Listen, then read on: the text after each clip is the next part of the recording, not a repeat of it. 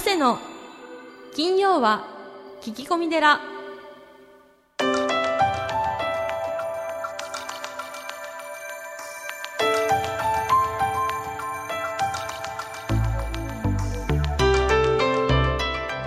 ようこそ架空の寺スタジオよりお送りする長谷の金曜は聞き込み寺ナビゲーターは通りすがりのなぐです群馬県太田市は随岩寺住職であられる長谷さんえー今週もどうぞよろしくお願いいたします、はい、よろしくお願いします。お願いいたしますいやー長谷さんんもう9月も26日、そうですね。早いです10ね。月も近づいてきてうん。もうすっかり夏が過ぎ去ってもう秋ですうね、うん。ん最近どうですかえ最近ですかなんかこのわざとらしいやり とりすごいわざとらしいですね、ん。まあまあ台本があるかのようなこの流れなんですけど、うん。じゃあ最近ですねまあ子供があの保育園に今通ってましてえ結構ですねあの送りに行くんですよねいつも朝ー。うんうんそれが結構日課になっててうん。、偉いですね。まあ、それがちょっとある意味楽しみっていうのが、うん。まあ、最近の通りすがりのナグーです、うーいやなんなら長谷さんがね経営されている保育園とかに入れたいなと思ったんですけど、んぜひ鶴見にあ ります。鶴見ですもんね、はいあの送りに行くだけで1時間ぐらいかかっちゃうのそれは無理だね。大変なんで、はいでどうなんですかあのその鶴見にある保育園とかはなんか他の保育園とここが決定的に違うみたいなのありますなんか特徴みたいなのっあのー来年からですえねえ、実はこう2号園が、てはいあのー出るんですけど、それ横浜でははい、あのーまだですね、えー、ご縁がありましはて、い2号園出るんですけど、まあ、あの、横峯式というものをうんやっておりまして、やっはぱ子供の才能をいうん引き出すあまあ、あのこれはあの押し付けとかじゃなくて、はい子供がこうちょっと難しいことって子供やりたいんですよね、はであんまり難しいことは手を出さないのでそうですねはい、そういうふうにこう環境をい、うんうん整備して、うんうんまあ、どんどんどんどん子供たちの、えーまあ、才能を伸ばすっていうことですね、なるほどはい、だから飛び箱なんかも11段とか2段とか、は子供のね背より高いいはのにい、うん飛ぶんだよねえ11の12は子供が飛ぶんですか飛びますよあのうち全の然想像できないんですけ発ど表会来ていただければ、い絶対音感って言いまして、はいまあ、僕なんかこうちっちゃい時にねあれば音感もうちょっとピアノが弾けたのになと思いますけどいはい一、へー回聴いた CD を、は音楽をねそのままコピーしていねあ弾きれますね、あれ今問い箱と全然話が変わってない気がするうんん、でだから音楽、はい体操す、はいあとあーまあ、自学自習ってことで、そうなんですねえそこまでー絵本もね23冊、はい2000冊読むので卒園までに2000冊2000冊、あでそれいいですうん、ね1日3冊ずつ読むのでそうです子供が巻いてねましたね絵本好きになって、うんこうテレビよりも本能が好きになってね絶、対いいですねうん僕そういうふうに育てていきたいなと思うんでなるうんほどわかりました今はね一番愛情をかける時ですよそうですね3歳までじゃあ愛情を込めて接していきたいと思うんですけど、うんじゃああとですねあの10月に来月ですねあそうですあのねなんか、はい、あの講演会が予定されているということではいちょここを長谷さんの方からちょっとご説明していただけるとありがたいんですけどはいえー10月の、えー19日日曜日、えー14時からですねはい随願寺の本堂で小池龍之介さんあ今ベストセラー作家としても有名なそうですね、はいあのー住職さんですよね住職さんです、はいえー苦しまない練習とかですね、はい考えない練習うんうん沈黙入門、えーそれから平常心のレッスンとかですねまだお若いですよねお若いです。あの前々回かな来ていただいたうん井出さんのですね、あは井出さんい、同級生で、あそうですねはい、今ベストセラー作家でとてもあの僕も一回お会いしたことあるんですけうど、んはあのー面白い方ですいねなるほどうんじゃあその小池龍之介さんがはい、 10月にえ10月の10月の19日はい「はい、すべての悩みは気のせいかもよ」という題ですねおおーまた気になるタイトルそのタイトルっていつも長谷さんがつけてるんですかこれはですね、ええ今回はあのええ小池さんの方かあらそうですかこれでいきますっていうことでもうい意外とじゃないなあの結構長谷さんがつけるそのネーミングとか、ええセンス結構好きですあ僕がつける場合もありますけどですよね、はい、やはりやっぱりこう、ええ小池さんとかですね、うんやっぱりこう巧みですよねうん言葉巧みです、気になりますもんなんかちょっと聞いてみたいと思いますもん、うんうんで内容もしっかりしてるんでうん、深いですこれはねちょっとぜひ皆さんはい、ぜひはいあの無料なので、あのはいホームページからですうね、ん随願寺のホームページの左側の方に、はいあの PDF ではい申し込み書がありますので、それをダウンロードして、ファックスしてください。はい、はいでは今月のゲストはですね、えー吉田兄弟ということでこちらもお楽しみくださいはい、それでは瀬さんスタンバイお願いいたしますはい、よろしくお願いします。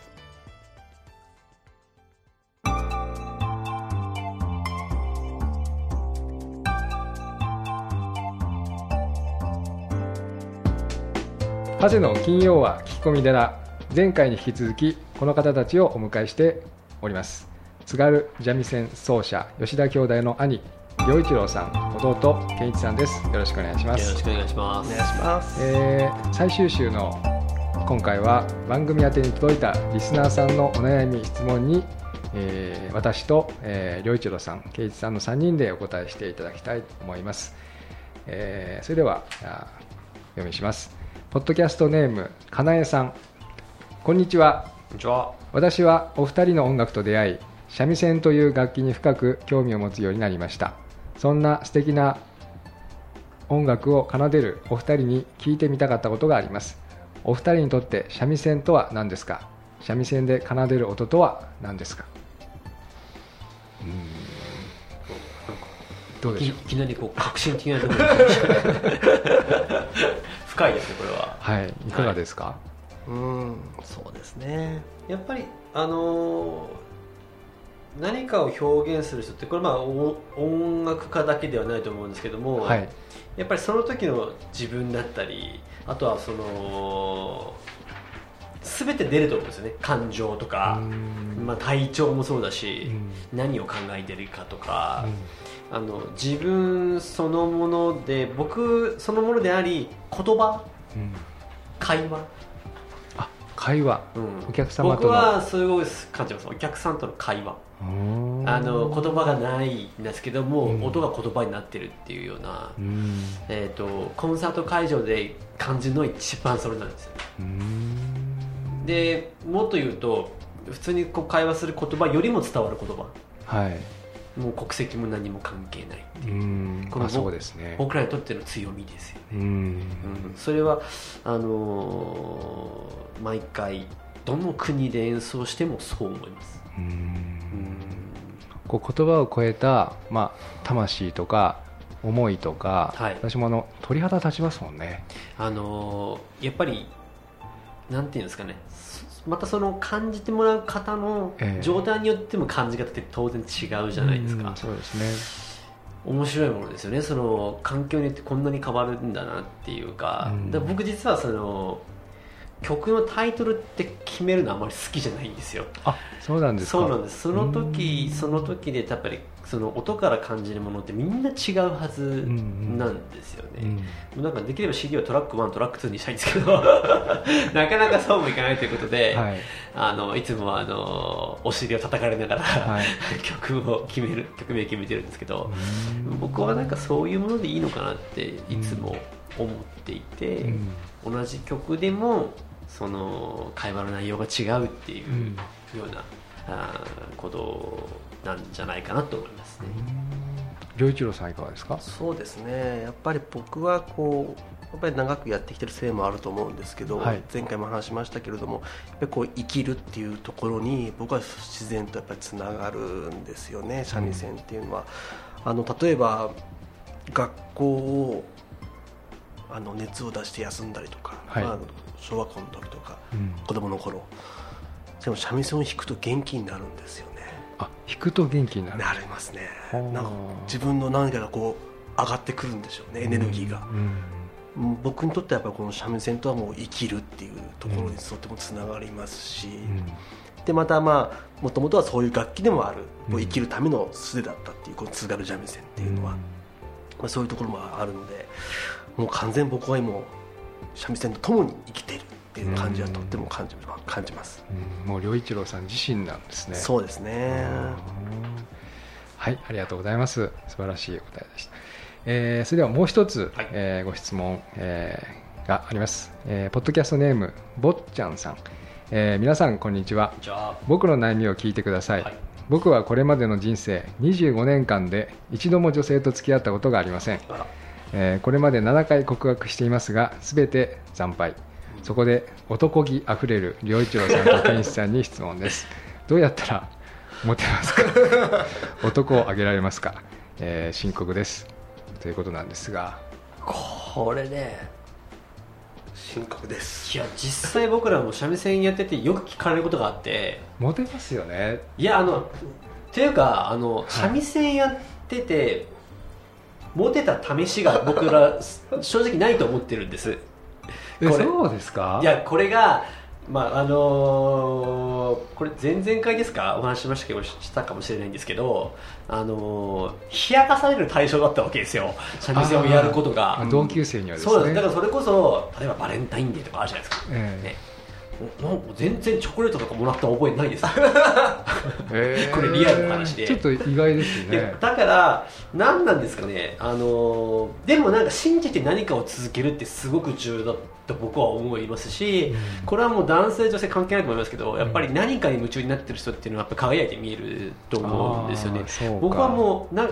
その、まあ、見た目っていう部分も確かにあるけどそれ以上のものって絶対もっと重要だと思うんで、何かその今何かそういうなんか熱中したいものがあるんだったら僕はそれをこうやることがやっぱりその男をあげるっていうか魅力的になるっていうことの一番近道な気がしますけど、うん僕そういう意味ではまあ三味線始めてもうすでに30年経ってるんではい、 30年経って今のこんなような状態ですけど、あのやっぱり続けることってすごく大変なことなので、うん何でもそうだと思いますけどうね、んうん、男をあげるっていう意味はやっぱりそこなんじゃないかなっていううんふうには思いますね。やっぱオーラありますよね、いやーそうですかね、 うん全然僕わからないですねでも本当に不思議なものでそれこそあのーこうねあの橋田さん着られてるじゃないですか、はいあので僕ら今日洋服なんですけど、えやっぱりその見た目的なものも含めて普段着物も着ないで三味線持ってないと、うんまずバレないんですよね僕らえあ気がつかない絶対気づかれないです、ああそうかなイメージがやっぱりわあのないですねあのあいなつもつ着物を着ているようなそうなんですなんかこうなんかぼんやりとこのなんつうのこう2人でいて着物を着てて三味線持ってるっていうのは吉田兄弟っていうふうに思われてるんで、はいはい、顔を見てまず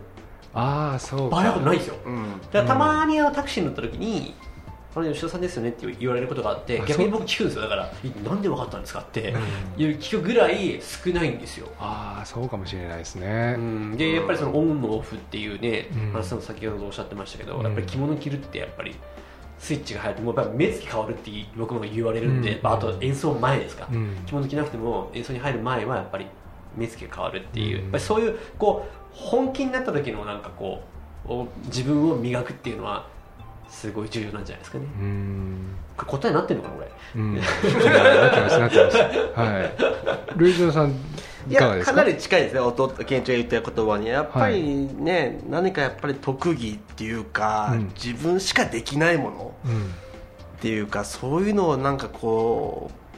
う、なんか持ったらいいんじゃないかなと思いますよね、なんかそういうことに頑張ってるところに、やっぱり女性は惚れるんではないかなと思思うんでう、んなるほうんど、誰もできないようなことにこうチャレンジしてほしいな、なんか、うんうんまあ、ある意味、つら三味線もそうなんですけど、三味線もそうなんですけど。うんやっぱり今それがつながってる感じもしますよね僕僕たちも、うんまあ、あんまりなかなかその当時はいいなかったですから三味線をやっていてっていうところではまあ、こう極めている人とかこう走り続けている人はかっこいいですよね、かっこいいですね多分エグザイルさんとかももクロさんとか同じうんなんじゃないかなと思いますね。そうですね本当に何かを目標があって走ってる人っていううのは、んそれって結局その、まあ、僕らでいう音楽でいううまい下手じゃないんですよねうんこう伝わるか伝わらないかっていうところにその思いがそれを超えると本当のなんかこうプロのプロというかあの音楽家に芸術家になれるっていうね僕常に思ってるんでやっぱり音じゃないその表面的じゃないものをいかに磨くかっていうのはすごい重要だと思いますねお客さんもそれを感じに来てるんじゃないんですよ多分ねうんその時のその人の、ね、こうエネルギーとか発するものを感じに来てるはずなんで、うまい下手っていうのは変な話ですその二の次でいいっていうのはすごく思いながら演奏をいつもしてますあーそれでは4週にわたりお送りしてきました「今後の活動予定などがあれば、えーぜひ教えてください。はい、まあ今年は15周年ということで、はい、えーまあ、いつもそのベースでやっている三味線だけの世界という、まあ、本当にこれ2人だけで1時間半、今日ですねやるコンサートなんですけれども、まあ、本当にまさしく修行のようなあのコンサートでし修て行。あの頼るものがないですよね、はいうんあの他の楽器の方はいらっしゃるので、やっぱ本当自分と向きは向き合う場所なんですよね、うんそれとはまた別にやっぱりその今回は15周年スペシャルということで和の祭典というものもはいまたやっておりまして、うんえーまた、えー来年の頭ぐらいに、えー、と今年は夏にはですね東半名ということで、えー東京名古屋大阪の方公演やらせてもらったんですけれども、はい来年の頭にまた違う場所でえーやろうと思ってますのでその、まあ、CD だけではないこの吉田兄弟の良さとそして、えーこう日本の底力みたいなものを感じられるような活動を、まあ、この15周年というのを節目にですねまたさらにあの国内外に発信していきたいというふうに思っていますので、ぜひあのお近くに僕らが行った際はですね足を運んでいただければというふうに思います。はい、はいぜひあのオリンピックであれですよね、吉田兄弟さんを聞きたいですよね。いやもう開会式は絶対に取りたいですね。ねはい。はい、えーお兄さんの方はいかがですか。そうですね、あのーえーあのお互いねあのソロ活動の方もやっておりますけれども、はいまあ、僕の方もわさびの方も、はい、えー10月には新しい CD も出ますし、えーまあ、それは学校公演を中心に活動しているので、まあ、これからも吉田兄弟も含めてですけど、えー輪を広める活動はどんどん頑張っていきたいなと思っております。はい、ありがとうございます。えー最後なんですけれども、はいえーお二人に、えーとって幸せまた豊かさうーんちょっと難しいかと思うんですけどもいかがでしょうか。そうですね。弟の僕にとってはやっぱり幸せ、まあ、豊かさってやっぱ出会い、出会いですかね。うんやっぱ出会いがあって、まあ、こんなにたくさんの方々と、うんもしくはそのいろんな場所、いろんな国の方と出会える職業って、うんまあ、そうないなって自分では思っていて、うんそれがその財産になって、はい、で豊かさにつながっていってで最終的にはやっぱりそのやっぱりつながりってお金で買えるものではないのでそうですね人のその見ているもしつながっている人の生きがいがなんか自分の生きがいになるような、うんそんなその生活ができたら幸せだろうなというふうにうん思いながら僕はいつも過ごしていますう。ん昔辛かったその練習、はい修行も今となってはやっぱりこうお父様に感謝ですか。そうですね、やっぱその津川三味線って、まあ、三味線自体が結構やっぱり高価なものなので、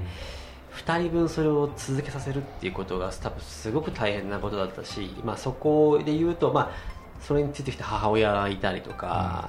あのーその分こう返さなきゃいけないなっていう思いもすごくずっとか思いながらやってきたのでその自分たちの、まあ、子供だったりとかそういう子供たちと何かをいやるときもしくはさせるときうに。んじゃあ一緒な目線でできるかっていうことはすごく考えますよねあーただお金を出してやらせるんじゃなくて、ええ同じ目線でできるかってことがどれだけ重要かってういうんことをすごくあのー今思うことですねうーん車が買えるぐらいのね、そうです僕ねも昨日昨日聞きましたけそど、うでびすっねくり大しました。体1兆2兆とか買うんですけど大体プロ仕様っていうか僕らの仕様だと1兆が大体車国産車を普通に買える額なでのすでよねそれをやっぱりね2人分ってなると、うんうんやっぱり事実自分の家に車なかったですもんね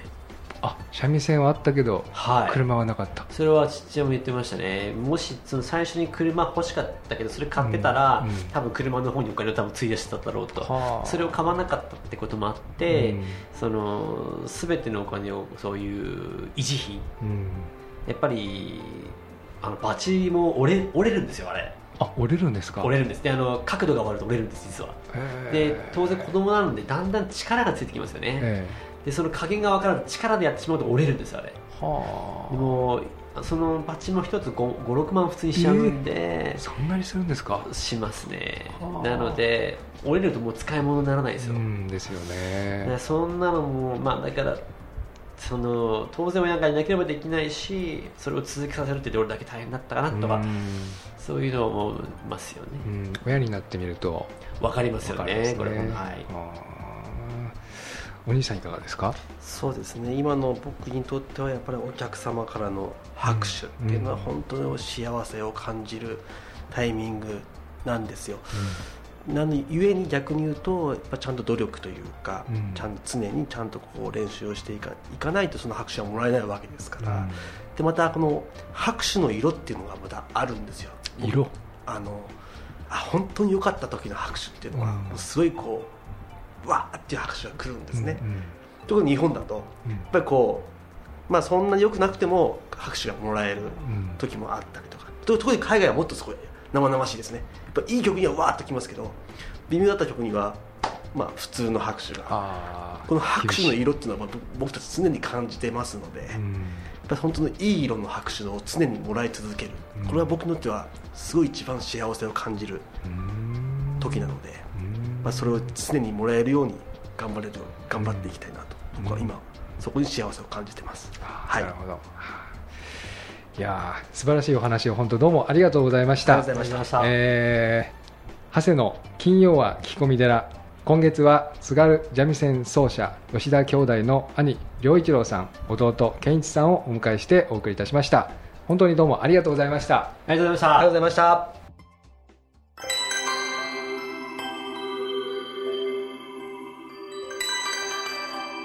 長谷の金曜は聞き込み寺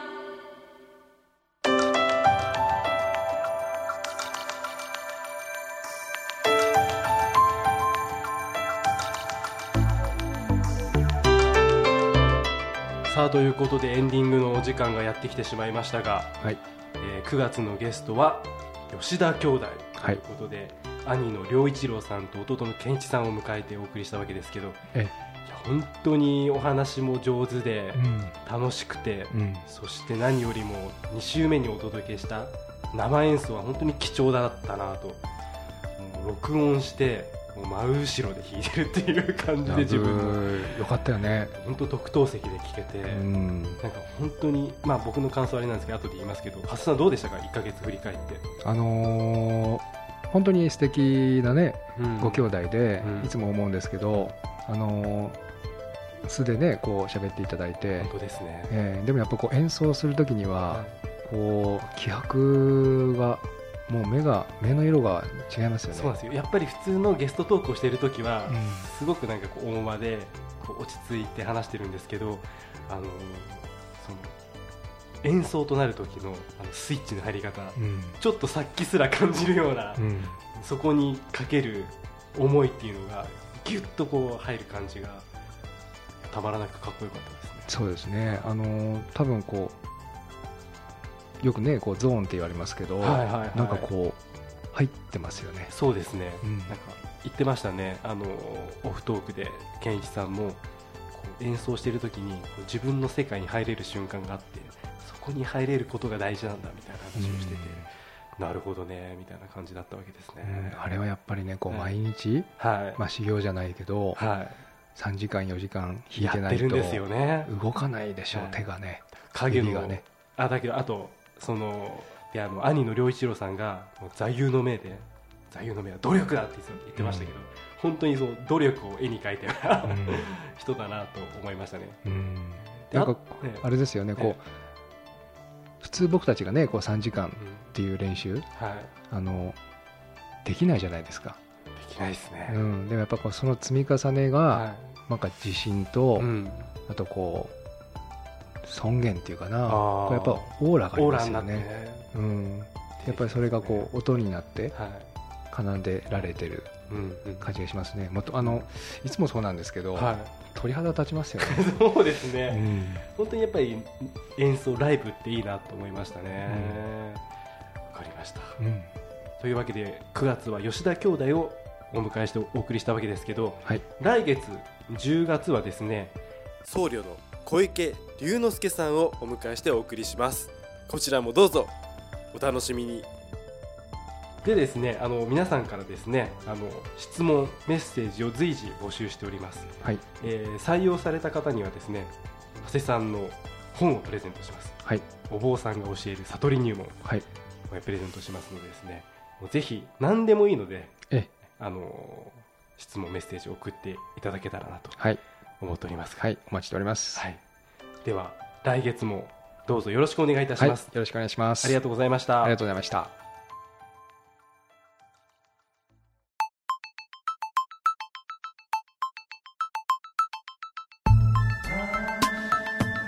長谷の金曜は聞き込み寺いかがでしたかこの番組ではリスナーの皆様から随時お悩み相談メールを募集しています僧侶の長谷がゲストと共にすっきり解決メッセージは随願寺のホームページ内よりお悩み相談メニューをクリック URL は www. 随願寺 .com www. 随願寺 .com ですそれではまた次回も未知なるテラスタジオで合唱